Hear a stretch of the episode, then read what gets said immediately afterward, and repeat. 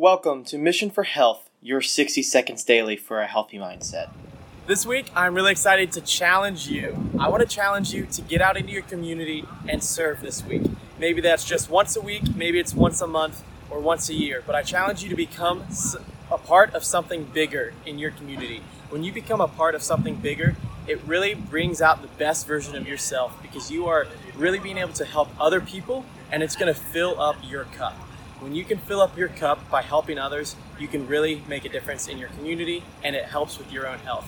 So I encourage you. I'm here with Thorn Ministries in Tampa, Florida. Uh, I know there's a lot of other ministries down here in Tampa that can help others.